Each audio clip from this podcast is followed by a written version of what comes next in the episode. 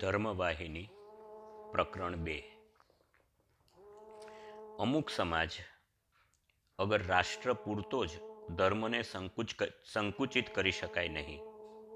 સંપૂર્ણ જીવંત વિશ્વમાં ભાગ્ય સાથે તે નિકટ રીતે સંકળાયેલો છે.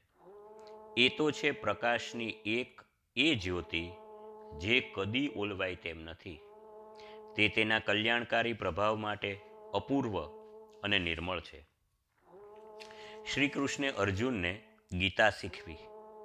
પરંતુ તે ખરેખર સમસ્ત માનવ જાત માટે જ ઉપદેશવાનો તેનો ઉદ્દેશ હતો. અર્જુન તો નિમિત્ત માત્ર હતો. તે જ ગીતા આજે આખી માનવ જાતને સુધારી રહી છે.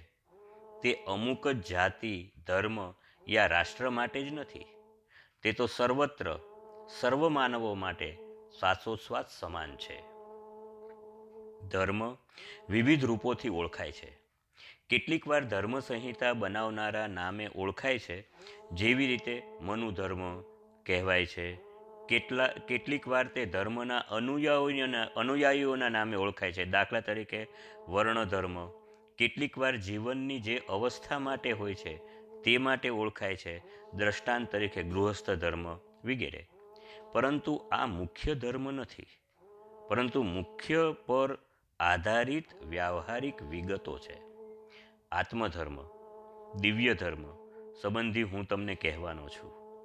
જે વ્યવહાર ધર્મ યા તો આચાર ધર્મ છે, આ ધર્મ માનવના ચાલી રહેલા ભૌતિક વિશ્વ સંબંધો સાથે સંકળાયેલી અસ્થિર વસ્તુઓ અને પ્રશ્નો અને શારીરિક જરૂરિયાતો સાથે સંબંધિત છે. આ નિયમોનું સાધન સ્વયં આપણું શરીર નિત્ય સ્થિર નથી, તો પછી તેના ધર્મો અચળ ક્યાંથી હોઈ શકે? અને તેનું સ્વરૂપ સત્ય હોવાનું પ્રતિપાદન સી રીતે કરી શકાય? સનાતન વસ્તુના વર્ણન ક્ષણભંગુરથી સી રીતે સમજાવી શકાય. અસત્યમાં સ્વયં સત્ય જોઈ શકાતું નથી. અંધકારમાંથી પ્રકાશની પ્રાપ્તિ થતી નથી. અવિનાશી તત્વ અવિનાશીમાંથી જ પ્રગટ થાય છે. સત્યમાંથી જ સત્યનો ઉદય થાય છે. તેથી સાંસારિક વ્યવહારમાં કર્મો સાથે સંકળાયેલ આપણા નિત્ય જીવન વ્યવહારના જીવન ધર્મના પદાર્થ, નિષ્ઠ નિયમો ભલે તેના ક્ષેત્રમાં મહત્ત્વના છે. છતાં અંદરના મૂળ આત્માના ચૈતન્ય અને સંપૂર્ણ જ્ઞાન માટે સાવધાન રહી તે જીવન ધર્મનું અનુસરણ કરવાનું હોય છે. તો જ આપણી અંદરની અને બહારની આકાંક્ષાઓનો સુમેળ થાય અને અનુકૂળ વિકાસનો પરમાનંદ પ્રાપ્ત થાય. તમારા રોજના વ્યવહારમાં જો તમે પ્રેમ ભરેલા વર્તનવાળા, સનાતન ધર્મની સત્ય કિંમત આચરણમાં ઉતારી શકો, તો આત્મધર્મ પ્રત્યે, અંદરના સત્ય પ્રત્યે તમે તમારું કર્તવ્ય પણ કરી શકશો.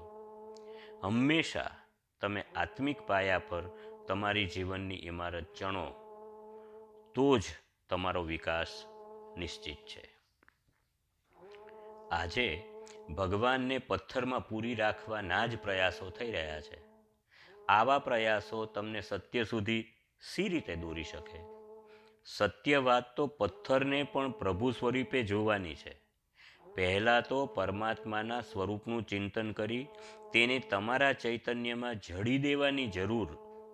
પછી એ જ સ્વરૂપને પથ્થરમાં નિહાળવાનું છે અને એ પ્રક્રિયામાં એ પથ્થર પ્રભુ સ્વરૂપે પલટાય અને પથ્થર સ્વરૂપ ભૂલાય, એ દશા પ્રાપ્ત થવાની. એ જ પ્રમાણે તમારી ચેતના પર તમારે મૂળ ધર્મ કોરી લેવાનો છે. એ ધર્મ એક જ અસ્તિત્વ છે, મૂળભૂત આત્મા છે. ત્યારબાદ વિશ્વની વિવિધ વસ્તુઓ સાથે સંપૂર્ણ શ્રદ્ધા અને દર્શન સાથે તમારે વ્યવહારો કરવાના છે. એ વસ્તુઓના આકર્ષણો અને અથડામણો સામે પણ એ જ શ્રદ્ધા અને દર્શન સહ ટકવાનું છે. આવું કરવાથી જ આદર્શની પ્રાપ્તિ થશે. જો આ પ્રમાણે થાય, તો ધર્મનો પ્રમાણભૂત અર્થ કમજોર થવાનો ભય રહેતો નથી. આત્મધર્મની પ્રભાનો નાશ થતો નથી. એક પથ્થરની પ્રભુ સ્વરૂપે આરાધના કરો છો, ત્યારે શું થાય છે? અસીમ, સર્વવ્યાપક, અંતસ્થ, અસ્તિત્વ, સંપૂર્ણ, શુદ્ધ, અમુક જડ વસ્તુમાં દેખાય છે. તેવી જ રીતે વિશ્વવ્યાપક, સમાન અને સ્વતંત્ર ધર્મ માત્ર એક જ ધર્મનિષ્ઠ કૃત્યમાં પકડાઈ જાય છે. સમજી જવાય છે, આ વસ્તુ અશક્ય છે એવા વિચારથી કદી પણ ઊંધા દોરવાશો નહીં. ઘણા મુશ્કેલ કાર્યો શું તમે નથી કરતા? વસ્તુ કેવળ તમારી ચિંતા અને ભયને જ વધારે છે. ડાયા માણસો તેના બદલે વધારે અગત્યના કાર્યો ઉપાડી લે છે, જે માનસિક શાંતિદાતા છે. બંધાવવું એ નહીં, પણ મુક્ત થવું એ તમારો જન્મસિદ્ધ હક છે. તમે ખરેખર મુક્ત ત્યારે થઈ શકશો, જ્યારે તમે અનંત વિશ્વ ધર્મથી પ્રકાશિત માર્ગ ઉપર તમારા પગલાં પાડશો. જો તમો તે પ્રકાશથી દૂર રહી અવળે માર્ગે ચાલશો, તો બંધાશો, પકડાઈ જશો. કેટલાક લોકો સંદેહ કરશે કે જે ધર્મ વિચારો અને શબ્દો પર મર્યાદા મૂકે છે, જે નિયમન કરી સંયમ શીખવે છે, તે મનુષ્યને મુક્ત સી રીતે કરે? અમુક પ્રકારના બંધનને આપણે મુક્તિ એવું નામ આપીએ છીએ. કૈવલ્ય મુક્તિ તો ત્યારે જ મળે છે જ્યારે ભ્રાંતિનો અભાવ થાય છે. જ્યારે શરીર અને ઇન્દ્રિયોના ભાન વિસરાય છે, ભૌતિક દુનિયાની ગુલામી છૂટે છે, આવી વિશુદ્ધ અર્થવાળી મુક્તિ મેળવનારાઓ ગણ્યા ગાંઠ્યા જ જૂજ હોય છે.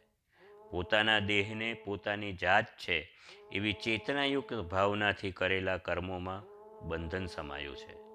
એવી રીતે કામ કરનારા મનુષ્ય તે વખતે પોતાની ઇન્દ્રિયોનું રમકડું થયો હોય છે આવા નસીબથી જેઓ બચી શકેલા હોય છે, તેઓ જ મુક્ત થાય છે. ધર્મ આ મુક્તિ આદર્શ ભૂમિકાએ લઈ જાય છે. આ આદર્શ દશા સતત ધ્યાનમાં રાખી જો કોઈ પણ મનુષ્ય તેનો જીવન વ્યવહાર ચલાવે છે, તો તે મુક્ત થાય છે. તે મુક્ત પુરુષ છે. તમે સ્વયં તમારી જાતે ધર્મ માર્ગથી વિચલિત થાવ છો. તેથી જ બંધનમાં પડી અને બંધાવ છો. આ વાત સર્વદા સત્ય છે. તમને બીજા કોઈ બાંધી શકતા નથી. તો તમે જાતે જ કરો છો. ઈશ્વરની સર્વવ્યાપકતામાં જો તમારી શ્રદ્ધા ઊંડી હશે, તો તે તમે જ છો, તે સમજી શકશો. અને તમે કદી બંધનમાં પડશો નહીં. તે માટે સાવધાન રહેશો. શ્રદ્ધાની વૃદ્ધિ માટે તમારે આત્મધર્મની મજબૂત પકડવો પડશે. આત્માનું અસ્તિત્વ એ તો ખડક છે. જ્ઞાન અખંડ છે. એ જ નિશ્ચિત જ્ઞાન છે. આવા પાયા વિનાનું જીવન હોય તો માનવ શંકા અને નિરાશા તથા ભ્રમણાનો ભોગ બને છે. આવા અશ્રદ્ધાળુ અને ધર્મ કન્યા પરણવા તૈયાર નથી. માટે સર્વપ્રથમ મુક્ત થવા પ્રયત્ન કરો. સફળ જીવન માટેની આ પ્રારંભિક ભૂમિકા છે. આત્મવિશ્વાસ તમારા વ્યક્તિત્વનું સાર તત્વ છે. તેવી શ્રદ્ધા વધારો અને સાર તત્વ સુધી પહોંચવા માટે આવશ્યક શિસ્ત શીખીને તેનો અમલ કરો. આ સદ્ગુણ પ્રાપ્ત કરી ને તમો ધર્મના નિયમોનું પાલન કરી તમારા જીવન વ્યવહારમાં સંપૂર્ણ રત બનો. પછી તમે એક નૈતિક વ્યક્તિ બની જશો એક ધર્મપુરુષ થશો. જેવો ભૌતિક જગતને જ સર્વસ્વ ગણી, પોતે દેહ છે એવું માની જીવન ગાળે છે, તેવા જીવન વ્યર્થ છે. આવા અર્થ વગરના જીવનમાં તેવા લોકો ઈશ્વરને પથ્થર બનાવીને જીવે છે. પથ્થરમાંથી પરમાત્માને બનાવવા એ વધુ પવિત્ર અને વધુ મધુર કાર્ય છે. તેવી જ રીતે તમારી પ્રત્યેક ક્રિયામાં આત્મધર્મનું દર્શન થાય, તો તે ક્રિયા ઈશ્વરનું આરાધન બની જશે. તે ઉન્નતિ કરશે અને તેનું બંધનકારી લક્ષણ નાશ પામશે. અસલ સત્ય ધર્મ પ્રતિ અનાદર રાખીને જો જીવન કર્તવ્ય કરશો, તો તે પરમાત્માને પથ્થર રૂપે માનવા જેટલું જ અપવિત્ર ગણાશે. સત્ય ધર્મથી આચાર ધર્મ અલગ માનશો. અગર સત્ય ધર્મના અનુસરણ વગર આચાર ધર્મ પાળશો, તો પરિણામ શૂન્ય આવશે. તે બંને પરસ્પર સંકળાઈને ગૂંચવાયેલા છે અને તેવા જ તેને ગણવાના છે. ઉપરી અમલદારને પોતાની નીચેના અમલદાર પાસેથી જેવું કામ જોઈએ તેવી જ રીતે નીચેના અમલદારને ઉપરી ઉપરની અમલદારની સહાય પણ જોઈએ છે. તો પછી કોણ બંધાયેલું છે અને કોણ મુક્ત છે? સુખી થવા અને સગવડ પામવાની ઈચ્છાથી બંને બંધાય છે. આત્માનું મૂળ રહસ્ય જાણ્યા સિવાય બાહ્ય બંધન સ્થિતિ ચાલુ જ રહેશે. એ રહસ્ય જાણશો, પછી ઇન્દ્રિયોની ગુલામીનો બોજો અને ભૌતિક જગતનો ભાર હલકો થઈ જશે. પરિણામે, ભૌતિક જગત પ્રતિ વ્યવહારના નિયમો તમારી અંદરની દિવ્યતાના વ્યવહારના નિયમોમાં સમાઈ જઈ લય પામશે અને ઈચ્છાઓ, આકાંક્ષાઓ, સહકારથી સુમેળ કરશે. વેદાંત, આધ્યાત્મિક શાસ્ત્રો અને ધર્મ આ સર્વે માનવને ભગવાન રૂપે રહેવા અને વર્તવા આમંત્રણ આપે છે. બંધનમાં પડેલા માનવ રૂપે નહીં. પછી બધી ક્રિયાઓ ધર્મ કર્મ બની જશે. કામ્ય કર્મ રહેશે નહીં. ફલેચ્છા વગરના કર્મો થશે. તમારી ક્રિયાઓની માત્ર પદ્ધતિ બદલવાથી બંધનની સાંકળો છૂટશે નહીં. એ તો માત્ર દેહ દ્રષ્ટિ બદલી દેવ દ્રષ્ટિ કરવાથી છૂટશે. સર્જનમાંથી સર્જનહાર બને તો જ મુક્તિ છે. પછી નૈતિક ગુણો પણ વધુ પ્રબળ બનશે. કેટલાક લોકો એવું માને છે કે ઉદ્યોગ કરવો એ બંધન છે અને કોઈ કામ કર્યા વગર ઘરમાં બેસી રહેવું એ મુક્તિ છે. આ તો બુદ્ધિના અભાવનું ચિહ્ન છે. જ્યારે કોઈ નોકરીમાં હો ત્યારે ઉપલી ઉપરી અમલદારની આજ્ઞા માનવી જ રહે. પણ ઘરમાં બેસી રહેલાને સગાઓની જરૂરિયાતો અને માગણીઓના બંધનમાંથી છૂટાય છે ખરું? કદાચ કોઈ માત્ર મિત્રોની વચમાં બેઠો હોય, તો પણ તેને મિત્રોની વિચિત્ર ભાવનાઓને અનુરૂપ વર્તવું નથી પડતું? છેવટે પોતાના દેહની રક્ષા અને સંભાળ અને પોતાની સવલતોની જરૂરિયાતમાંથી કોઈ મુક્ત રહે છે ખરો? તો પછી બંધનના પિંજરામાંથી મુક્તિનો અનુભવ મનુષ્ય ક્યાંથી લઈ શકે? જીવન આખું જેલખાનું છે. માત્ર સજા ભોગવવાની પદ્ધતિમાં અંતર છે. જ્યાં સુધી શરીરને આત્મા ગણવાનો વર્તાવ છે, ત્યાં સુધી જીવન બંધન છે. તેથી જ એકવાર શંકરાચાર્ય બોલ્યા છે કે દેહાભિમાન એ જ નર્ક છે. આવું દેહ, દેહાભિમાન તે દૈવી વિરોધી અવસ્થાનું એક બીજું સ્વરૂપ છે. પૃથ્વીમાં પથરાયેલા સમસ્ત કાંટા અને કાંકરાઓ કોણ દૂર કરી શકે? એ તો પગરખા પહેરીને ફર્યા સિવાય તેમાંથી બચવાનો બીજો કોઈ માર્ગ નથી. એવું જ છે વેદાંત દર્શન. અને વેદાંત અધ્યાત્મનું સત્ય ઉપર દ્રષ્ટિ રાખીને તમારો આવશ્યક જે સ્વભાવ છે તે બ્રહ્મમાં પૂર્ણ શ્રદ્ધા રાખીને તમો તમારી જરૂરિયાતને પૂરી કરી શકશો અને તમારા આદર્શ સુખને અનુકૂળ થાય તેવું બાહ્ય જગતનું તમે પરિવર્તન કરી શકશો અને સત્ય ધર્મ પ્રાપ્ત કરી શકશો. જે અહંકારને કચડી નાખી, વિશ્વાસથી દૃઢતાપૂર્વક જાહેર કરે છે કે જે દેહ તમામ પ્રકારની ગુલામીનું ધામ છે, તે દેહનો હું ગુલામ નથી. પરંતુ દેહ મારો ગુલામ છે. હું સર્વનો સ્વામી છું, સંયોજક છું, હું મુક્તિની મૂર્તિ છું. આવો કહેનારો ખરેખર મુક્ત થાય છે. નીતિના તમામ નિયમો અહંકારના વિનાશના માર્ગમાં સહાયક થવા જોઈએ. આ નિયમોએ અહંકારમાં વૃદ્ધિ કરવી જોઈએ નહીં.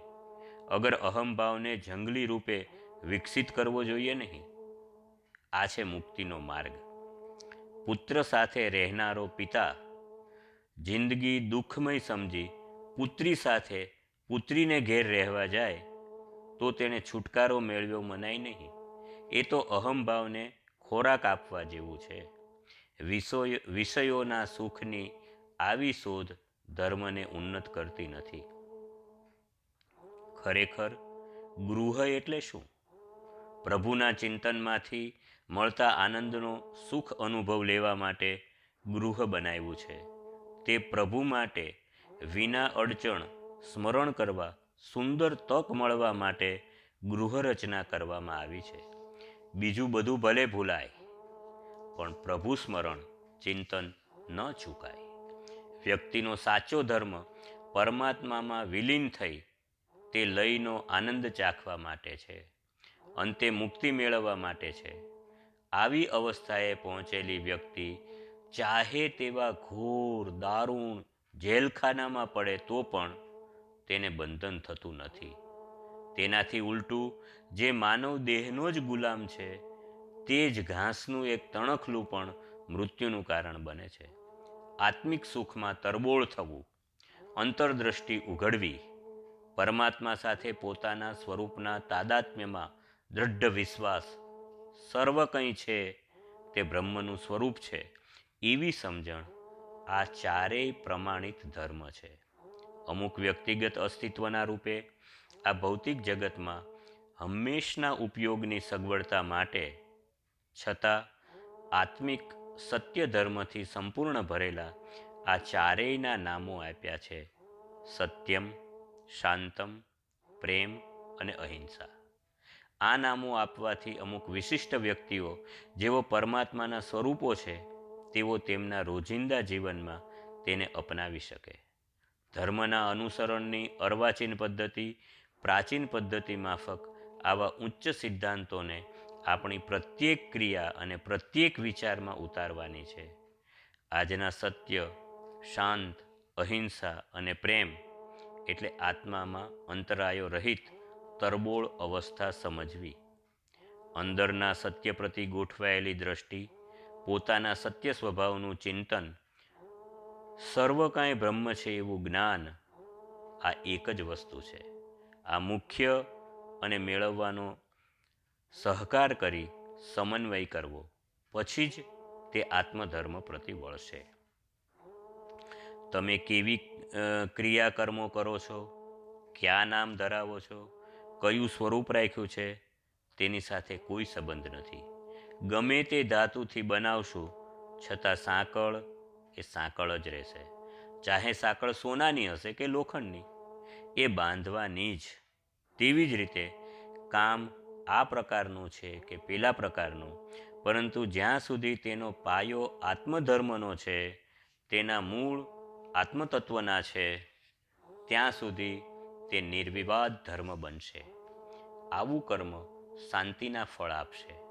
જ્યારે અહમભાવનો ભય અને લોભના તરંગો આપણને આગળ ધપાવે છે, ચાહે આપણે ઘરના એકાંતમાં હોઈએ, ચાહે જંગલની એકા, એકલતામાં હોઈએ, ચાહે તેવા સ્થાનમાં હોઈએ, ત્યારે દુઃખનું નિવારણ અસંભવ બને છે. ગૂંચળું વળીને પડી રહેલો સર્પ સર્પ મટી જતો નથી. તેવી દશામાં પણ તે સાપ જ છે. રોજના વ્યવહારમાં આત્મસત્યના મૂળભૂત સિદ્ધાંતોથી જ્યારે આપણી ક્રિયાઓ થાય છે, ત્યારે પ્રત્યેક ક્રિયાને સાચા ધર્મનો સિક્કો લાગે છે. પરંતુ જ્યારે સગવડતા અને સ્વાર્થ વૃત્તિથી ક્રિયા થાય છે, ત્યારે તે ધર્મ મિથ્યા ધર્મ બને છે. ગમે તેવું આકર્ષક હોય છતાં તે વિવિધ પ્રકારનું બંધન જ છે.